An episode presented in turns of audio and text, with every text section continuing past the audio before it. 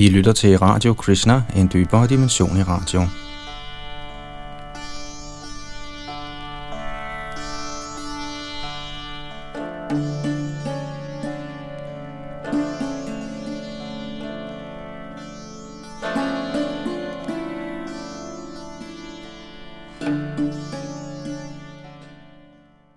I vores gennemgang af Salamad Bhagavatam er vi i færd med tiende bog, og i dag starter vi på kapitel toogfyrre. Her er Krishna Balaram på rundtur i Mathura, efter at være blevet bragt dertil af Akrura fra Vrindavan til gopiernes store bedrøvelse. Men nu befinder de to transcendentale brødre sig altså i Mathura, som er Kangsas hovedstad. Og hvad de finder på der, skal vi høre om i denne ombæring.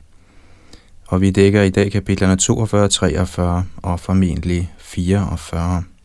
Bag ved mikrofonen sidder Yadunandan Das.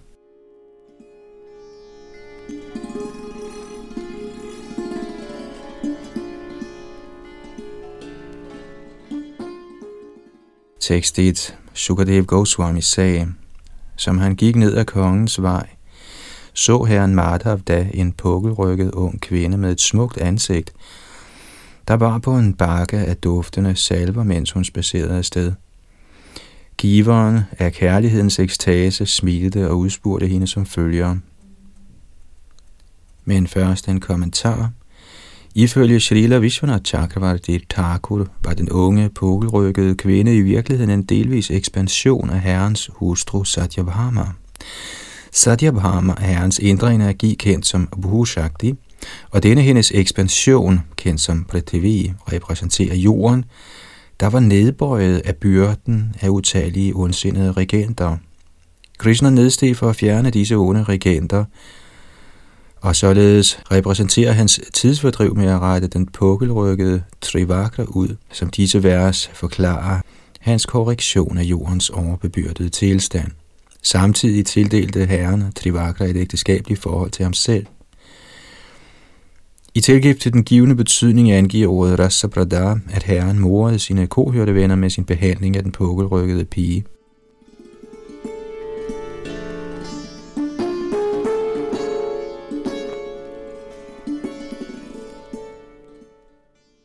Tekst to.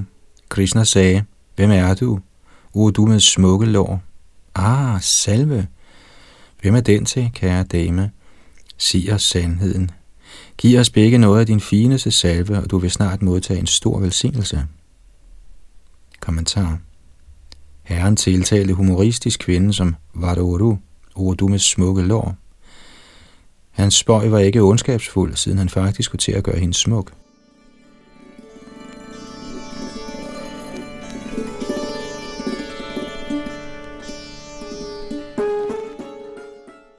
Tekst tre. Tjenestepigen svarede: o du flotte, jeg er tjener af kong Kangs, der sætter mig højt for de salver, jeg laver. Mit navn er Trivakra. Hvem andre end I to fortjener mine salver, som bojaernes herre holder så meget af? Kommentar. Shrila Vishvanatha Chakravarti forklarer, at Trivakra, der også er kendt som Kupja, brugte entalsformen Sundra, o du flotte, i sin tiltale for at antyde, at hun følte ægteskabelig tiltrækning kun til Krishna, og hun brugte den dobbelte form Yuvam, til jer begge, i forsøg på at skjule sin ægteskabelige følelse. Navnet Trivakra angiver, at hendes krop var bøjet ved halsen, brystet og taljen.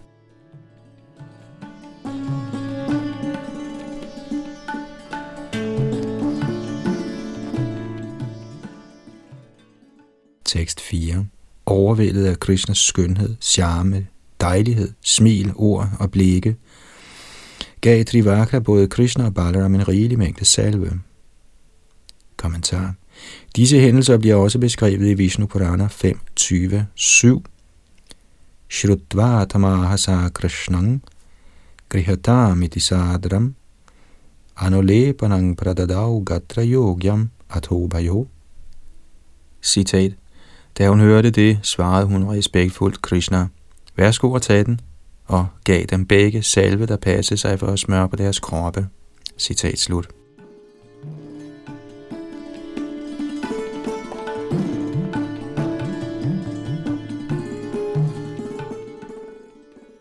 tekst fem, salvet med denne højst udsøgte kosmetik, der brydede dem med farver, der stod i kontrast til deres hudfarver, så de to herrer overordentligt smukke ud. Og en kort kommentar. Acharya'erne foreslår, at Krishna smurte gul salve på sin krop og Balaram blå på sin.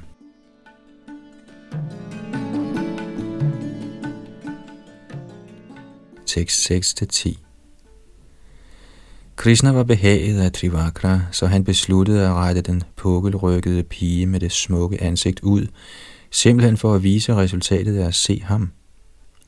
Herren Achyuta pressede hendes tæer ned med begge sine fødder og anbragte en opadpegende finger fra hver hånd under hendes hage og rettede hendes krop ud. Ganske enkelt ved Mukundas berøring blev Trivakra med et forvandlet til en udsøgt dejlig kvinde med lige, fint afpassede lemmer, brede hofter og store bryster. Da hun nu var begavet med skønhed, karakter og gavmildhed, begyndte Trivakra at føle lystne ønsker for herren Keshav. Hun tog fat i enden af hans øvre klædningsstykker og sagde følgende til ham: Kom, o helt, lad os gå til mit hus. Jeg kan ikke bære at efterlade dig her. O, du bedste af mænd, have medfølelse med mig, siden du har forstyrret mit sind. Kommentar. Shrila Vishvanatha Chakravarti leverer følgende samtale. Krishna siger: Er det med henblik på et måltid, at du inviterer mig hjem? Trivakra svarer: Jeg kan bare ikke efterlade dig her. Krishna siger: Men folk her på kongens vej vil misforstå det, du siger, og le. Tal derfor venligst ikke sådan. Trivakra: Jeg kan ikke gøre for, at jeg er forstyrret. Du begik den fejl at røre ved mig. Det er ikke min skyld.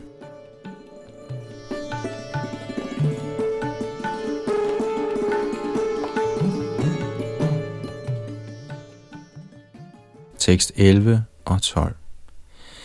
Således bønfaldt af kvinden, kiggede Krishna først på Balaram, der jagtog begivenheden, og så på kohørtedrengene.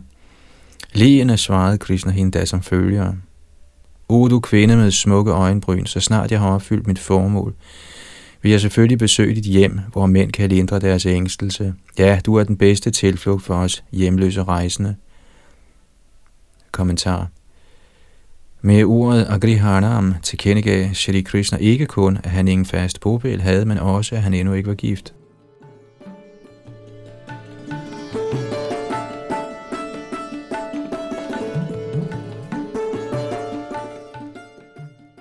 Tekst tretten og fjorten. Efterladende hende med disse søde ord gik herren Krishna længere ned ad gaden. De handlende langs vejen tilbad ham og hans ældre bror med forskellige respektfulde gaver, herunder paren, blomsterkranse og duftende substanser. Synet af Krishna vækkede amor i hjerterne på byens kvinder. Således ophidset glemte de sig selv. Deres tøj, flætninger og armringe blev pjusket, og de stod så stille som figurer på et maleri. Kommentar. Shrila Vishvanatha Chakravarti udtaler, at siden kvinderne i Mathura omgående oplevede symptomer på ægteskabelig tiltrækning, da de så Krishna, var de byens mest avancerede hengivne. Amors ti virkninger beskrives som følger: Chakshu raga pratamang chitta sangas tatota sankalpa nidra chedas tanota visayan nivrettis traptanasa unamado murcha mritirityeta smaradashada saivashu. Citat: Først er der tiltrækning udtrykt gennem øjnene, så intens tilknytning i sindet, så beslutsomhed, tab af søvn, vægttab, manglende interesse i ydre ting, skamløshed, vanvid, lammelse og død.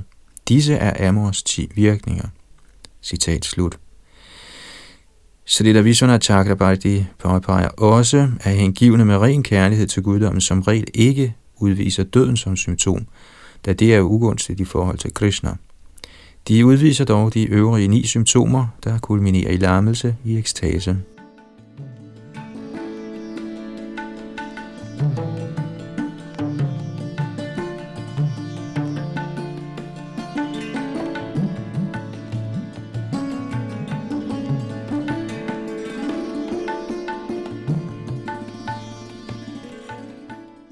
Tekst femten til otteogtredive. Krishna spurgte så de lokale folk om, hvor den arena var, hvor bueoffring skulle finde sted. Da han ankom på stedet, så han den vidunderlige bue, der lignede Indras.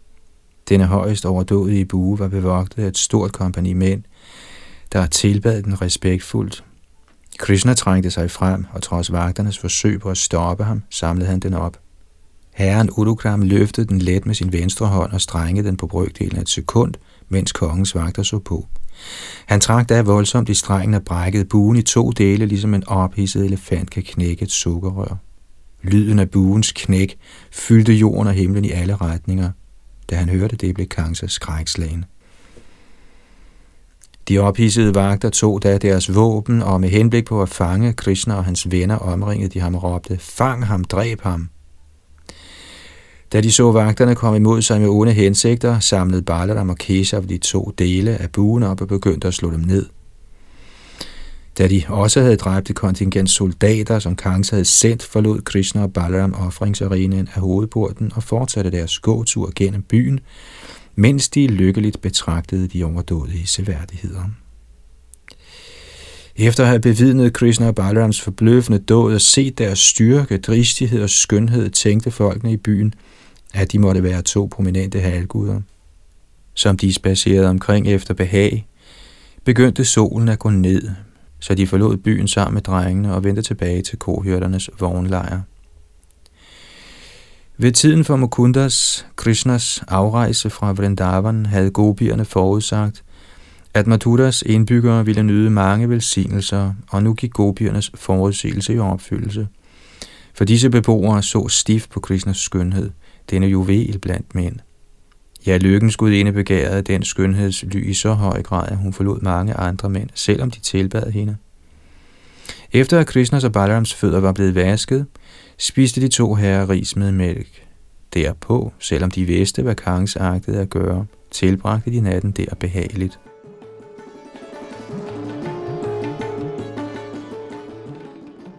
Den onde Kangs på den anden side var skrækslagen, fordi han havde hørt, hvordan Krishna og Balaram havde knækket buen og dræbt hans vagter og soldater, og alt sammen bare som en leg. Han lå vågen i lang tid, og både mens han var vågen og mens han drømte, så han mange onde varsler, budbringere for døden. Når han så sit spejlbillede, kunne han ikke se sit hoved. Uden nogen grund forekom månen og stjernerne dobbelte. Han så et hul i sin skygge. Han kunne ikke høre lyden af sin livs luft. Træerne så ud, som om de var dækket af en gylden farve, og han kunne ikke se sine fodspor.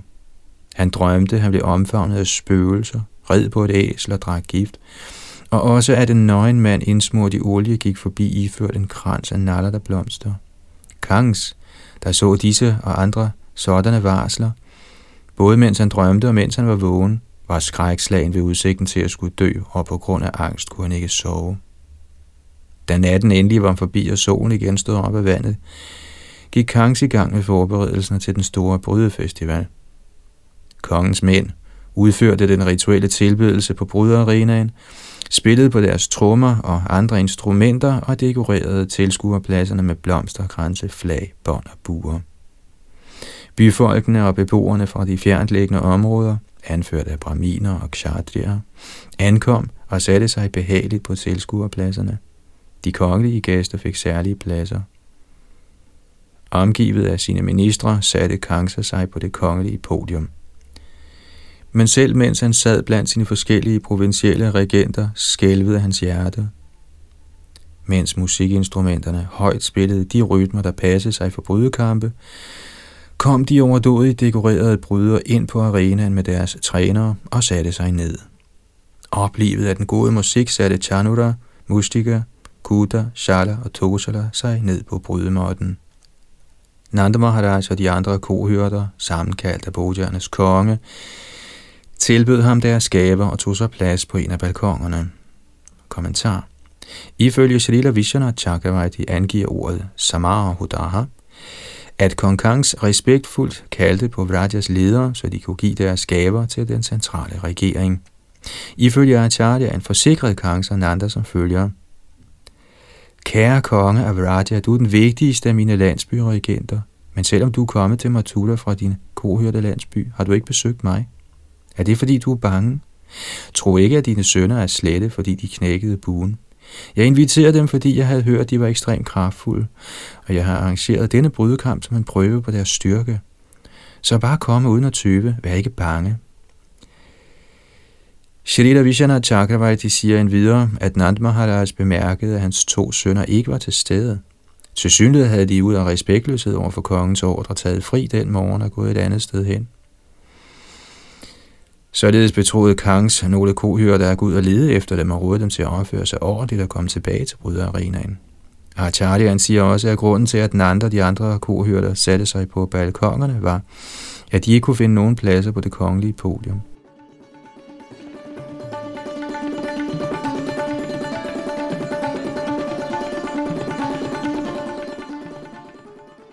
Således ender kommentarerne fra hans guddommelige nåde, A C. Bhaktivedanta Swami Prabhupads ydmyge tjenere til Śrīmad Bhāgavatams tiende bogs toogfyrre tyvende kapitel med titlen Ofringsbuen knækkes.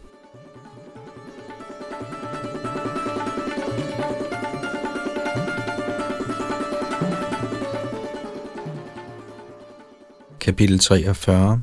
Krishna dræber elefanten Kuvalayapida. Tekst et. Shukadev Goswami sagde, O fjendens tugter, Krishna og Balaram, der havde udført den pågrebede renselse, hørte da lyden fra paukerne på bryderarenaen, og de gik hen for at se, hvad der skete. Kommentar.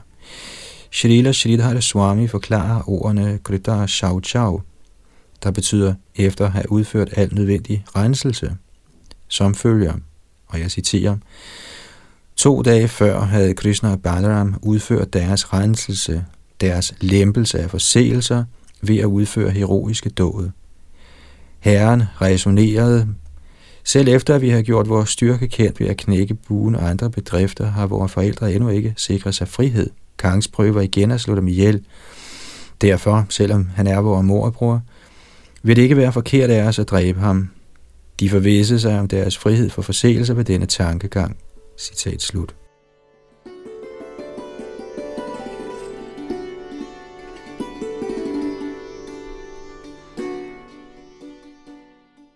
Tekst to. Da Krishna nåede frem til indgangen til arenaen, så han, at elefanten Kuvalayapida blokerede vejen for ham, tilskyndet af passeren. Og en kort kommentar. Elefantpasseren afslørede sine onde hensigter ved at blokere for Krishnas entré på arenaen.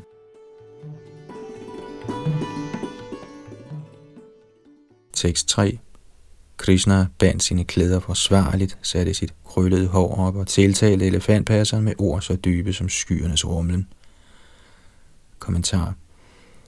Krishna gjorde sig tydeligvis klar til kamp. Ifølge Shrila Vishvanatha Chakravarti Thakur lagde herren sin jakke fra sig, strammede sit bælte og satte håret op.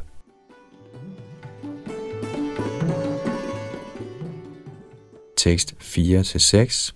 Krishna sagde, O driver, driver, flyt dig med det samme, og lad os komme forbi.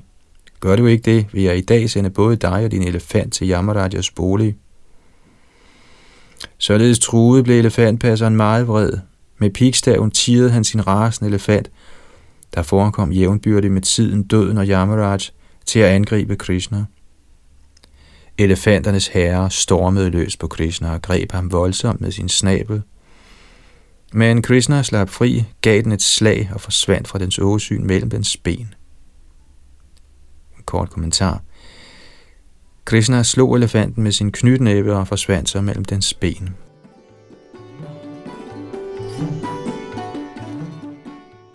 Tekst syv. Rasen over ikke at kunne se Keshav, søgte elefanten efter ham med sin lugtesans. Igen fangede Kuvalayapida herren med enden af sin snabel, men herren gjorde sig atter fri med magt. Kommentar. Krishna lod elefanten fange sig, for at bæstet skulle være entusiastisk og blive ved med at slås. Så snart Kuvalayapida således var blevet hårdmodig, modarbejdede Krishna ham igen med sin overlegne kraft.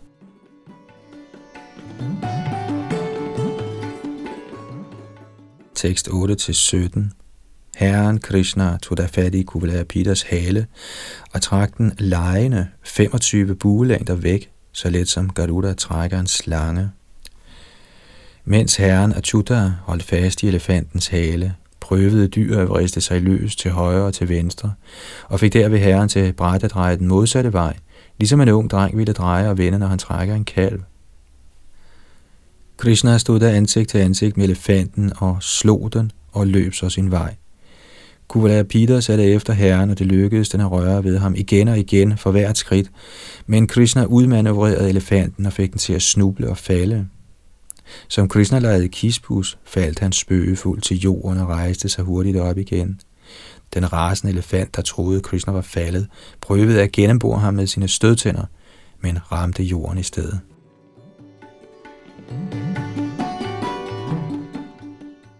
Med sin styrke til indegjort blev Kuvalayapida afsindig af raseri og frustration, men elefantpasserne blev ved med at prikke til den, og den angreb rasende Krishna endnu en gang. Den højeste herre, dæmonen Madhus banemand, konfronterede elefanten, som den angreb. Ved at gribe den snabel med den ene hånd, kastede Krishna den til jorden. Herren Hari klatrede så op på elefanten med letheden af en mægtig løve, trak en stødtand ud, og med den dræbte han elefanten og dens passere. Krishna lod elefanten ligge, tog stødtanden med sig og gik ind på bryderarenaen. Med stødtanden på skulderen, dråber af elefantens blod og sved stænkede over hele sin krop, og sit lotusansigt dækkede af fine dråber af hans egen transpiration, strålede herren med stor skønhed. Kære konge, Baladev og Janardan, der bar på hver sin af elefantens stødtænder som sit foretrukne våben, trådte ind på arenaen sammen med adskillige kohørte drenge. De forskellige grupper af mennesker opfattede Krishna på forskellige måder, da han trådte ind med sine ældre bror. Bryderne så Krishna som en tordenkilde, Mathuras mænd som den bedste blandt mænd, kvinderne som amor i egen person, kohørterne som deres slægtning, de ugudelige regenter som en, der straffer, hans forældre som deres barn, kongen af Bhodja som døden, de mindre intelligente som herrens kosmiske skikkelse, yogierne som den absolute sandhed og vrishnierne som deres højeste tilbedelsesværdige guddom.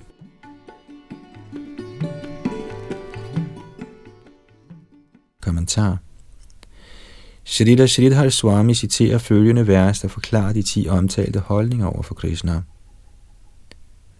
Raudrod butascha shringaro hasyang viroda yadadha vajanakascha bhibatsa Shanta Suprema Bhaktikaha. Citat.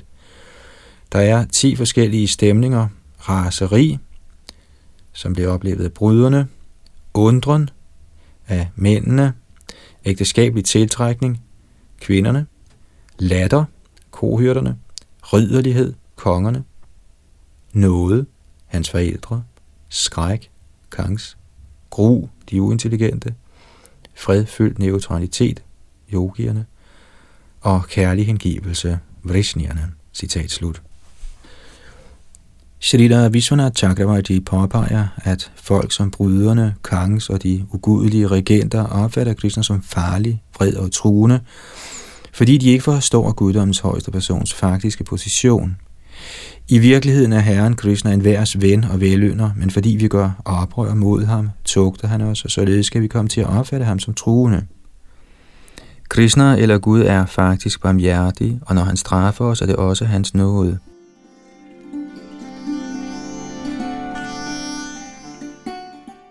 Srila Bhaktisiddhanta Sarasvati Thakur citerer den følgende vediske udtalelse: Raso vaisa rasang yevalam labdvanandi bhavati. Citat. Han er i sig selv rasa, smagen eller stemningen i et bestemt forhold, og den, som opnår denne rasa, bliver så afgjort anandi, fyldt af lyksalighed. Citat slut. Og det var hentet fra Taittiriya Upanishad to syv et. Shrila Bhaktisiddhanta Sarasvati citerer endnu et vers for at forklare ordet rasa. Vyatitya bhavana varatma yaschat makara bharabhu hridi sattvo jivale bhadham svadate sarasomata. Citat. Det, som er hinsides enhver forestilling, fuld af undren, som opleves i hjertet og som lyser af godhed, dette kendes som rasa. Citat slut. Som Shrila Rupa Goswami udførligt forklarer i sin Bhaktivedanta Samrita Sindhu, er der fem hovedrasaer: neutralitet, tjenerskab, venskab, forældrekærlighed og ægteskabelig kærlighed, og syv sekundære rasaer: forbløffelse, humor, ridderlighed, medlidenhed, raseri, frygt og skræk. Således er der i alt tolv rasaer, og den højeste genstand for dem alle er Shri Krishna selv. Med andre ord er vor kærlighed og ømhed faktisk tiltænkt Shri Krishna. Desværre prøver vi stadig at presse lykke og kærlighed ud af materielle forhold, der ikke direkte er forbundet med Krishna, og således bliver livet til en konstant frustration. Løsningen er enkel. Man må overgive sig til Krishna, elske Krishna, elske Krishnas hengivne og således være for evigt lykkelig.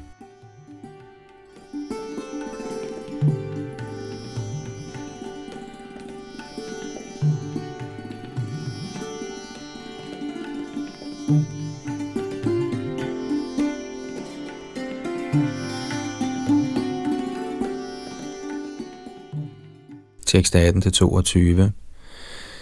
Da Kangs så, at Kuvalayapida var død, og at de to brødre var uovervindelige, blev han overvældet af angst, o konge.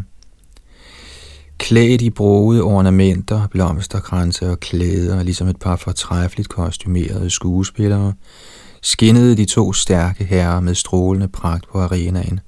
Ja, de overvældede sindene hos alle tilskuerne med deres udstråling. O konge, som byens borgere og folkene fra de fjerntliggende områder stirrede på disse to højeste personer fra deres sæder på balkonerne, fik kraften af deres lykke deres øjne til at åbne sig vidt op og deres ansigter til at blomstre. De drak synet af herrens ansigter, ude af stand til at få nok. Menneskene lod til at drikke Krishna og Balaram med deres øjne, slikke dem med deres tunger, dufte dem med deres næsebor og omfavne dem med deres arme. Påmindet om herrens skønhed, personlighed, charme og tapperhed, begyndte tilskuerne at beskrive disse træk for hinanden ifølge det, de havde set og hørt. Kommentar. Naturligvis havde de, der havde forsamlet sig i Mathura til brydefestivalen, hørt de seneste nyheder om Krishnas og Balarams eventyr i byen. Hvordan herrerne havde knækket offringsbuen, besejret politiet og dræbt elefanten Kuvalayapida. Og nu, da menneskene så Krishna og Balaram komme ind på arenaen, blev deres største forventninger bekræftet. Krishna er legemliggørelsen af al skønhed, berømmelse og rigdom, og derfor blev de, der var forsamlet ved bryderarenaen, helt tilfredse ved at forherlige det, de havde hørt om ham, og som de nu så.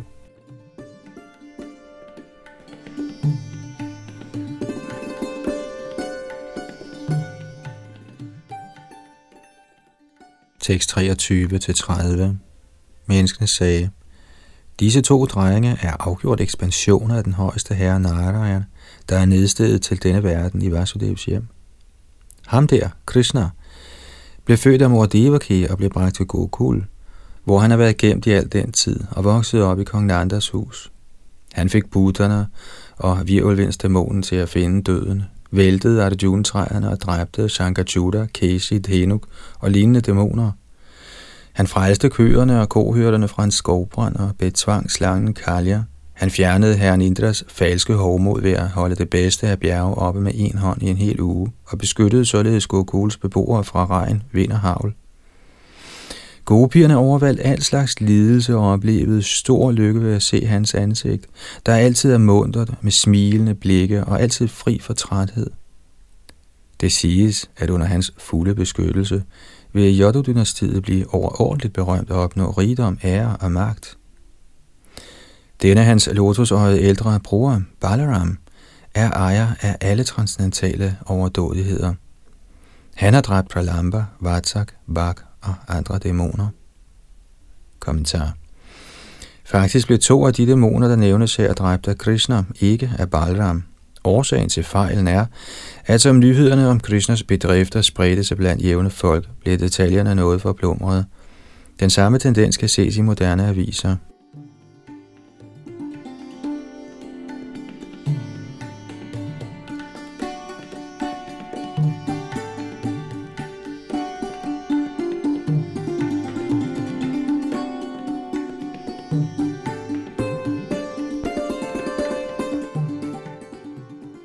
Tekst enogtredive. Mens folk talte på denne måde, og musikinstrumenterne lød, tiltalte bryderen Chanura, Krishna og Balaram med de følgende ord. Kommentar. Chanura kunne ikke udholde, at publikum priste Krishna så højt. Derfor måtte han sige et eller andet til de to brødre.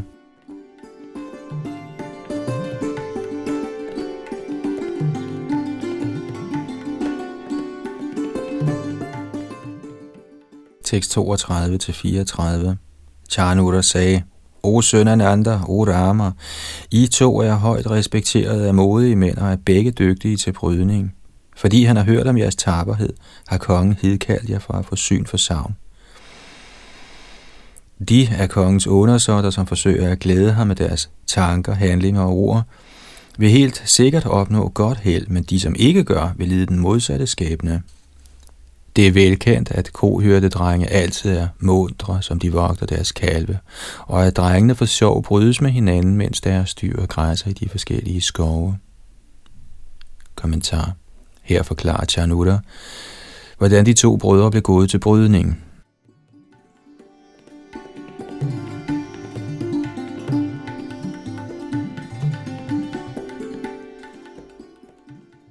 Tekst femogtredive til fyrre. Lad os derfor gøre det, kongen ønsker. Alle vil være tilfreds med os, for kongen er legemliggørelsen af alle levende væsener. Da Krishna, der holdt af brydning og bød udfordringen velkommen, hørte dette, svarede han med ord, der sømmede sig til tid og sted.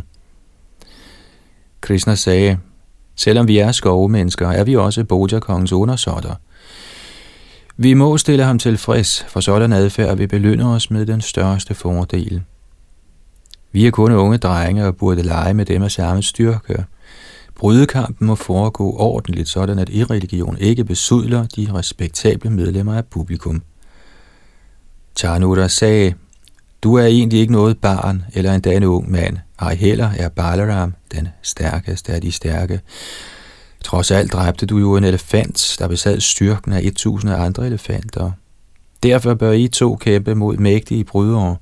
Der er altså afgjort intet uretfærdigt i det. Du, o efterkommer af Vrishni, kan vise din tapperhed mod mig, og Balaram kan slås med Mustika.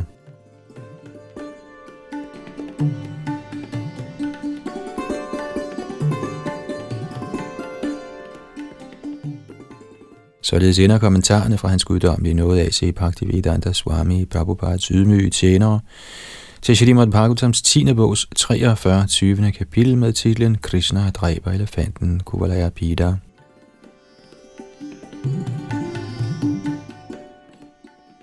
Kapitel fireogfyrre. Drabet på Kangs. Tekst et til tre.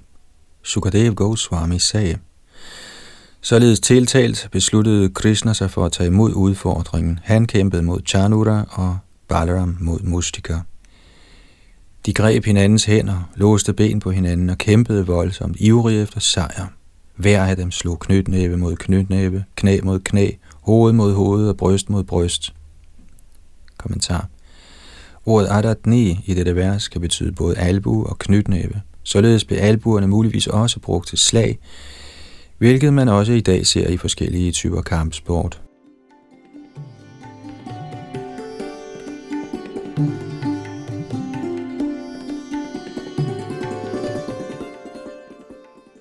Tekst fire. De trak hinanden rundt i cirkler, skubbede og maste hinanden, kastede hinanden ned og løb foran og bag om hinanden.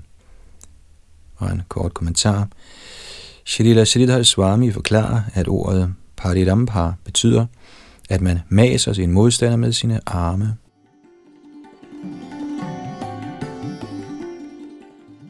Tekst fem. Energisk løftede de hinanden, skubbede hinanden væk og holdt hinanden nede, og de sårede endda deres egne krop i deres iver efter sejr. Kommentar. Shrila Jiva Goswami forklarer, at selvom Krishna og Balaram selvfølgelig ikke gjorde skade på sig selv, så det sådan ud for Chanur, Mustik og andre med værsligt syn. Med andre ord var herrerne helt opslugt af deres tidsfordriv som brydere.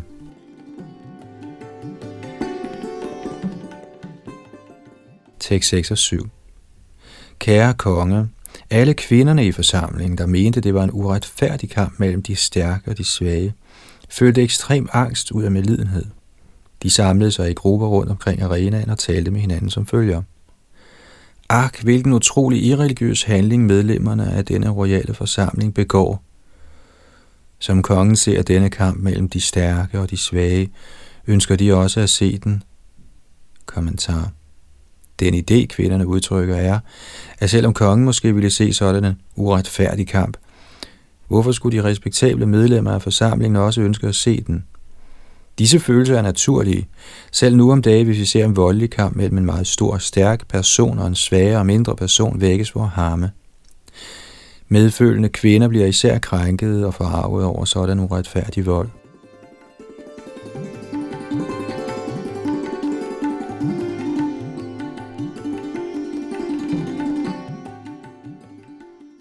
Tekst otte til tretten. Hvilken sammenligning kan der være mellem disse to professionelle brydere med lemmer så stærke som tordenkiler og kroppe, der ligner mægtige bjerge, og så disse to unge, umodne drenge med deres helt sarte lemmer? Der er så afgjort blevet begået brud på religiøse principper i denne forsamling. Man må ikke blive selv et øjeblik på et sted, hvor irreligion trives. En vis person må ikke slutte sig til en forsamling, hvis han ved, at dens deltagere begår usømmelige handlinger. Og hvis han, efter alligevel at have sluttet sig til sådan en forsamling, ikke siger sandheden, taler usandt eller påberåber sig uvidenhed, vil han sikkert pådrage sig synd. Se blot Krishnas lotusansigt, som han kaster sig rundt om sin fjende. Det ansigt, dækket af dråber af sved fra den hårde kamp, ligner en lotus dækket af dug. Ser I ikke Balarams ansigt med dets øjne, der er kobberrøde på grund af hans vrede mod Mustika, og dets skønhed forstærkede hans latter og hans indlevelse i kampen? Hvor fromme er ikke Vrajas landområder, for guddommens oprindelige person, der forklæder sig med menneskelige træk, vandrer omkring der og opfører sine mange tidsfordriv. Prydet med vidunderligt spraglede kranse af skovblomster, spiller han, hvis fødder tilbedes af Shiva og gudinden Rama, på sin fløjte, mens han vogter køerne i selskab med Balaram. Kommentar. I dette vers illustrerer de hengivne kvinder i publikum forskellen på Mathura og Vrindavan. De ønsker at vise, at i Vrindavan nyder Krishna simpelthen livet sammen med sine venner og veninder, hvorimod i Mathura bliver herren udsat for chikanerier i form af de professionelle bryderes brutaliteter. Kvinderne fordømmer Mathuras by på grund af deres smerte ved synet af Krishna i hvad de betragter som en uretfærdig kamp. Selvfølgelig er Mathura også en af herrens evige boliger, men her udtrykker kvinderne deres kærlighed i et kritisk lune.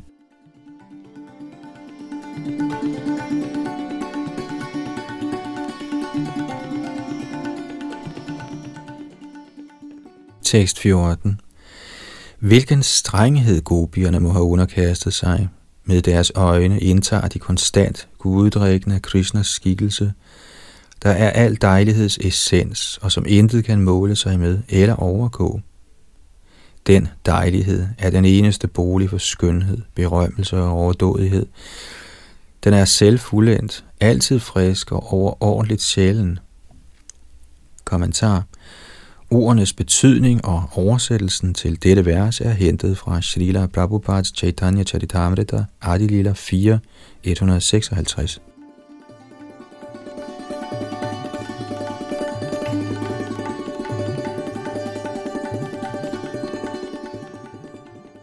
Tekst femten til atten. Vrajas damer er de heldigste af kvinder, fordi de med deres sind helt knyttet til Krishna, og deres halse altid kvalt af tårer, konstant synger om ham, mens de malker køer, sigter korn, kerner smør, samler komøj til brænde, gynger, passer deres grædende spædbørn, stænker vand på jorden, gør rent osv. Ved deres ophøjede Krishna-bevidsthed opnår de automatisk alle ønskelige ting. Når gopierne hører Krishna spille på sin fløjte, som han forlader Vraja om morgenen med sine køer, eller vender hjem med dem ved solnedgang, kommer de unge piger hurtigt ud af deres huse for at se ham. De må have udført mange fromme gerninger for at kunne se ham, når han går på vejen, og hans smilende ansigt kigger nådigt på dem. Shukadev Goswami fortsatte. Mens kvinderne talte sådan, O Bharatanes helt, besluttede Krishna, mesteren over al mystisk kraft, sig for at dræbe sin modstander. I medlidenhed med de to herrer blev deres forældre, Devaki og Vasudev, overvældet af sorg, da de hørte kvindernes frygtsomme tale. De var dybt bedrøvede, fordi de ikke kendte deres sønners styrke. Kommentar. Naturligvis ville Krishnas forældre klage sig i denne situation og tænke, hvorfor holdt vi ikke vores sønner hjemme? Hvorfor tillod vi dem at deltage i denne fordærvede opvisning?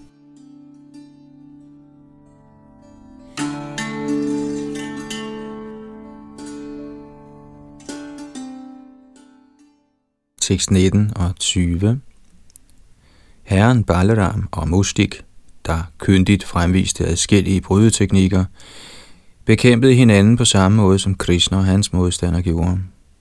De hårde slag fra den højeste herres lemmer faldt som knusende tordenkilder på Chanura og brækkede hver eneste del af hans krop og forvoldte ham i stigende grad smerte og udmattelse. Kommentar. Chanuras albuer, arme, knæ og andre lemmer blev alle svækkede.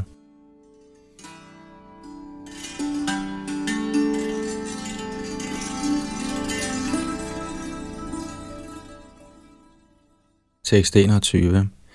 Rasende angreb Chanura herren Vasudev med farten af en hø og slog hans bryst med begge sine næver. Kommentar. Det lader til, at Chanura, der indså, at han var ved at blive overvundet, blev rasende og gjorde et sidste forsøg på at besejre Krishna. Dæmonen besad afgjort ånden af en god fighter, men hvis han håbede på sejr, var han sandelig på det forkerte sted, på det forkerte tidspunkt, med den forkerte person.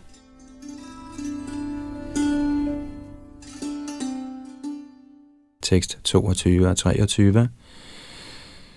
Lige så uimponeret af dæmonens mægtige slag, som en elefant, der bliver slået med en blomsterkrans, greb Krishna Chanura i armene, svang ham rundt adskillige omgange og kastede ham til jorden med voldsom kraft. Hans tøj, hår og blomsterkrans spredtes, og bryderen faldt død om som en vældig festivalsøjle, der kollapsede. Kommentar. Shrila Sridhar Swami forklarer ordene Indra Dvaja som følger, og jeg citerer: til en bestemt festival i Bengalen rejser folk en høj søjle i skikkelse af en mand og pynter den med flag, bannere osv. Han, altså Chanura, faldt nøjagtigt som sådan en søjle ville falde. Citat slut.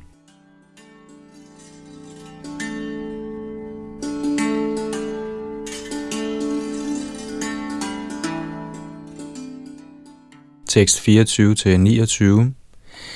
Ligeledes slog Mustika-herren Balapadra med sin næbe og blev dræbt.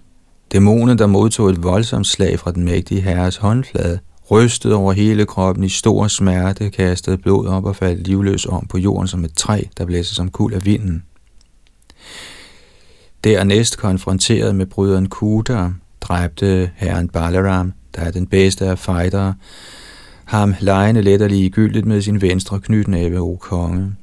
Så ramte Krishna bryderen Shala i hovedet med sine tær og rev ham i to dele.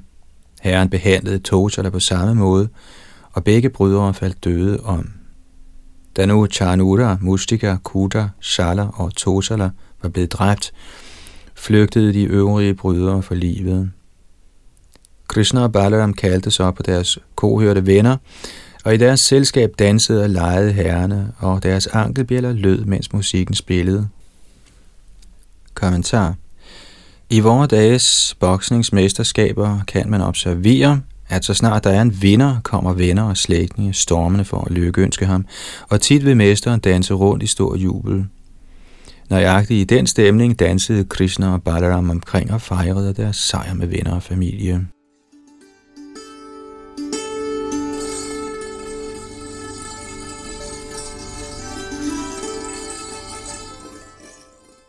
Tekst tredive. Alle undtagen Kangs glædede sig over den utrolige bedrift, Krishna og Balaram havde begået. De fornemme braminer og store helgener udbrød glimrende, glimrende. Kommentar. Det forstås, at mens de bedste blandt braminer og helgener udbrød glimrende, glimrende, blev de værste blandt braminerne, nemlig Kangsas præster, for alvor bedrøvede.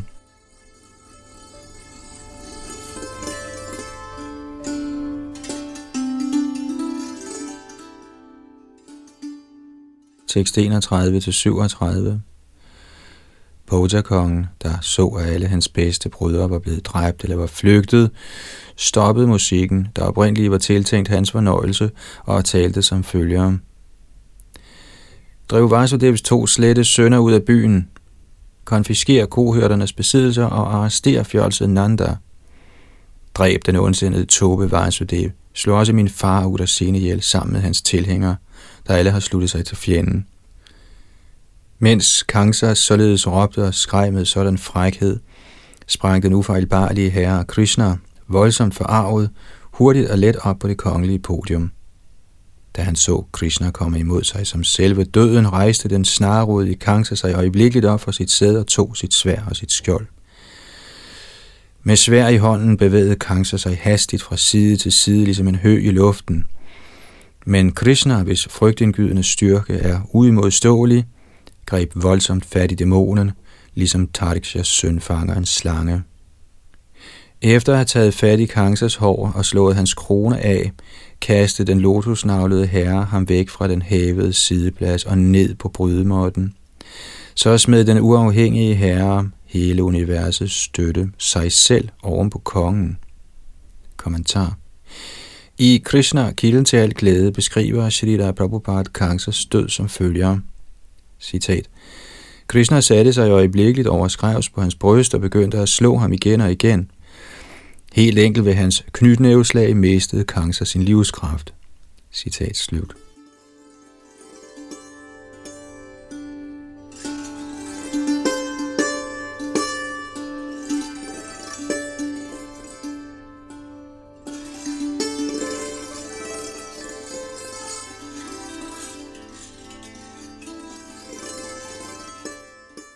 Tekst otteogtredive.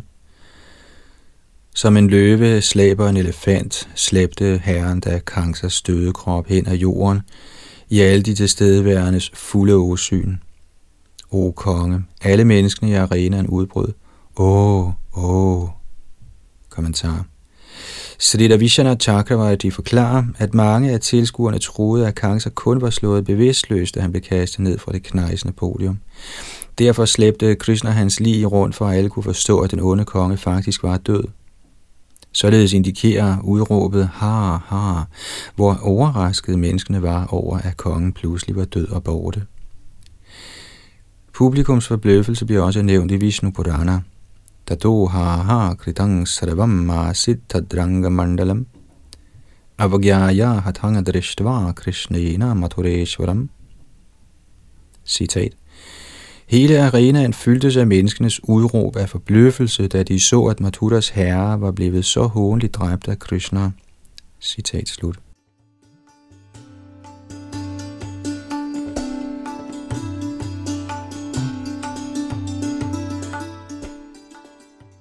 Tekst niogtredive. Kangs havde altid været forstyrret over den tanke, at den højeste herre skulle slå ham ihjel. Mens han drak, spiste, gik, sov eller blot trak vejret, havde kongen derfor altid set herren for sig med diskusvåbnet i sin hånd. Således opnåede Kangs den sjældne velsignelse at få en skikkelse som herrens. Kommentar.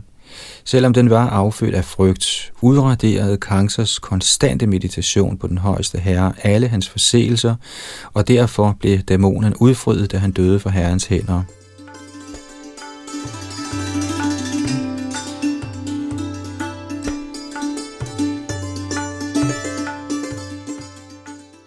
Tekst fyrre til syvogfyrre. Kangsas otte yngre brødre, anført af Kang og Nyagodhak, angreb derpå i raseri herrerne i forsøg på at hævne deres brors død. Som de hurtigt kom stormende mod de to herrer, klar til kamp. Ihjel slog Rohines søn dem med sin kølle, ligesom en løve let dræber andre dyr.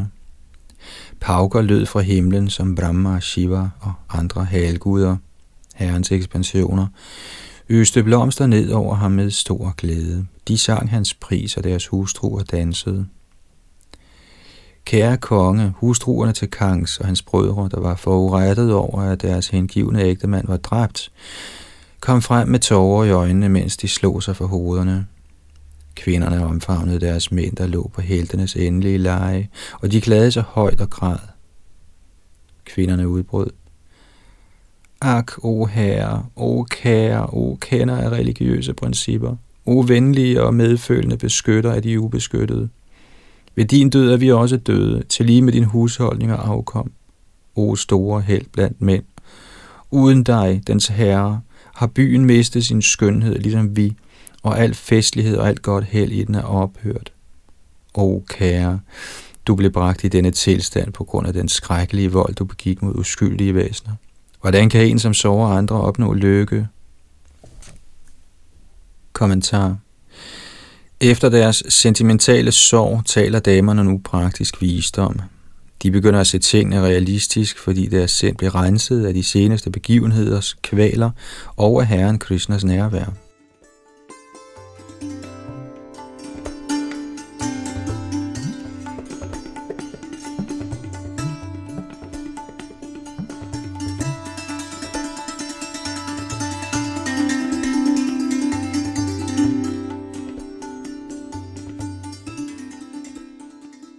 Tekst otteogfyrre til enoghalvtreds. Krishna er årsag til altings åbenbaring og forsvinden i denne verden, og han er til lige deres opretholder. Den, som viser ham manglende respekt, kan aldrig trives lykkeligt. Shukadev Goswami sagde, da han havde trøstet de kongelige damer, sørgede Krishna, verdenernes opretholder, for, at de foreskrevne bortgangsritualer blev udført. Så befriede Krishna Balaram deres mor og far fra fangenskab, og viste dem ærbødighed ved at berøre deres fødder med deres hoveder.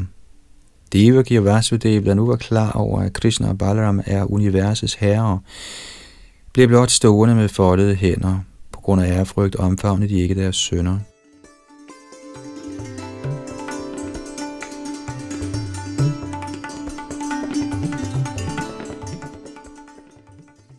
Således ender kommentarerne fra hans guddommelige nåde, A C Bhaktivedanta Swami Prabhupads ydmyge tjener til Śrīmad Bhāgavatams tiende bogs fireogfyrre. tyvende kapitel med titlen Drabet på Kangs. Og her holder vi for denne gang, og næste kapitel hedder Krishna befrier sin lærers søn. Det var Yadunandan Das bag mikrofon og teknik.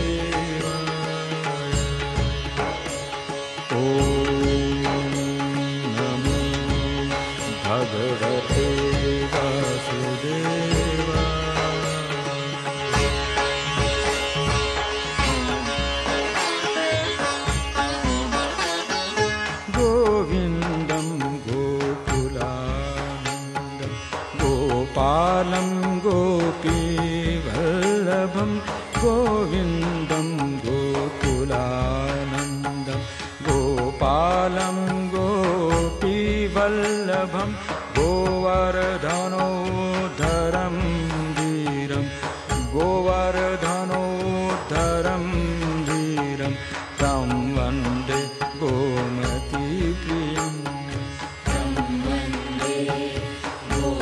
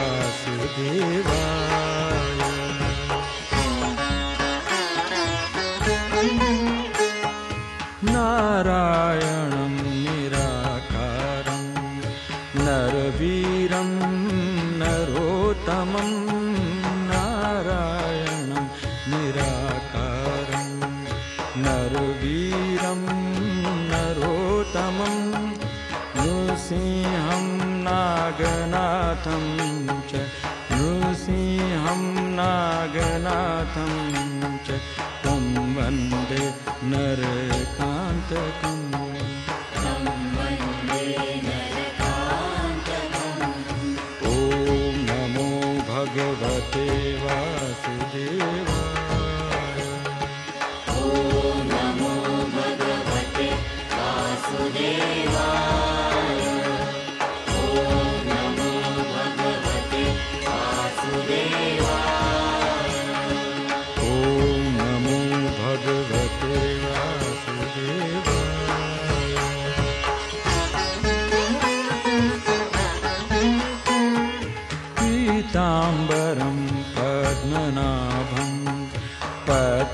साक्षां पुरुषोत्तमं पीताम्बरं पद्मनाभं पद्माक्षं पुरुषोत्तमं पवित्रं परमानन्दं पवित्रं परमानन्दं तं वन्दे परमेश्वरम्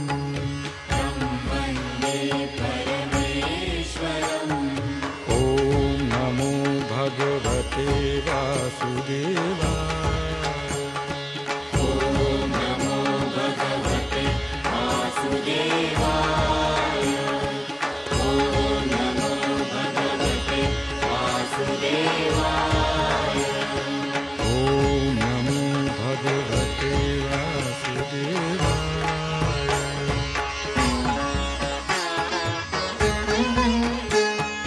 राघवं रामचन्द्रं च रावणारिं रमापतिं राघवं रामचन्द्रं च रावणारिं रमापतिं राजीवलोचनं रामं राजीवलोचनं रामं तं वन्दे रघुनन्दनं.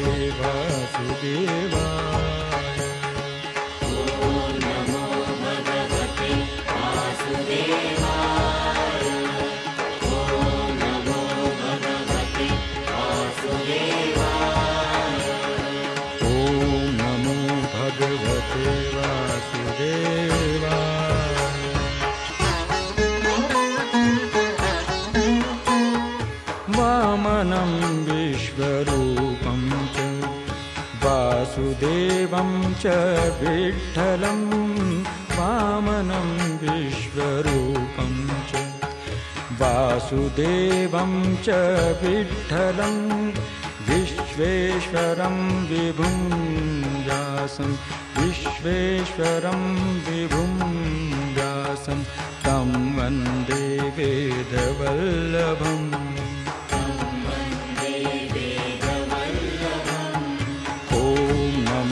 भगवते वासुदेवाय ॐ नमो भगवते वासुदेवाय ॐ नमो भगवते वासुदेवाय ॐ नमो भगवते वासुदेवाय.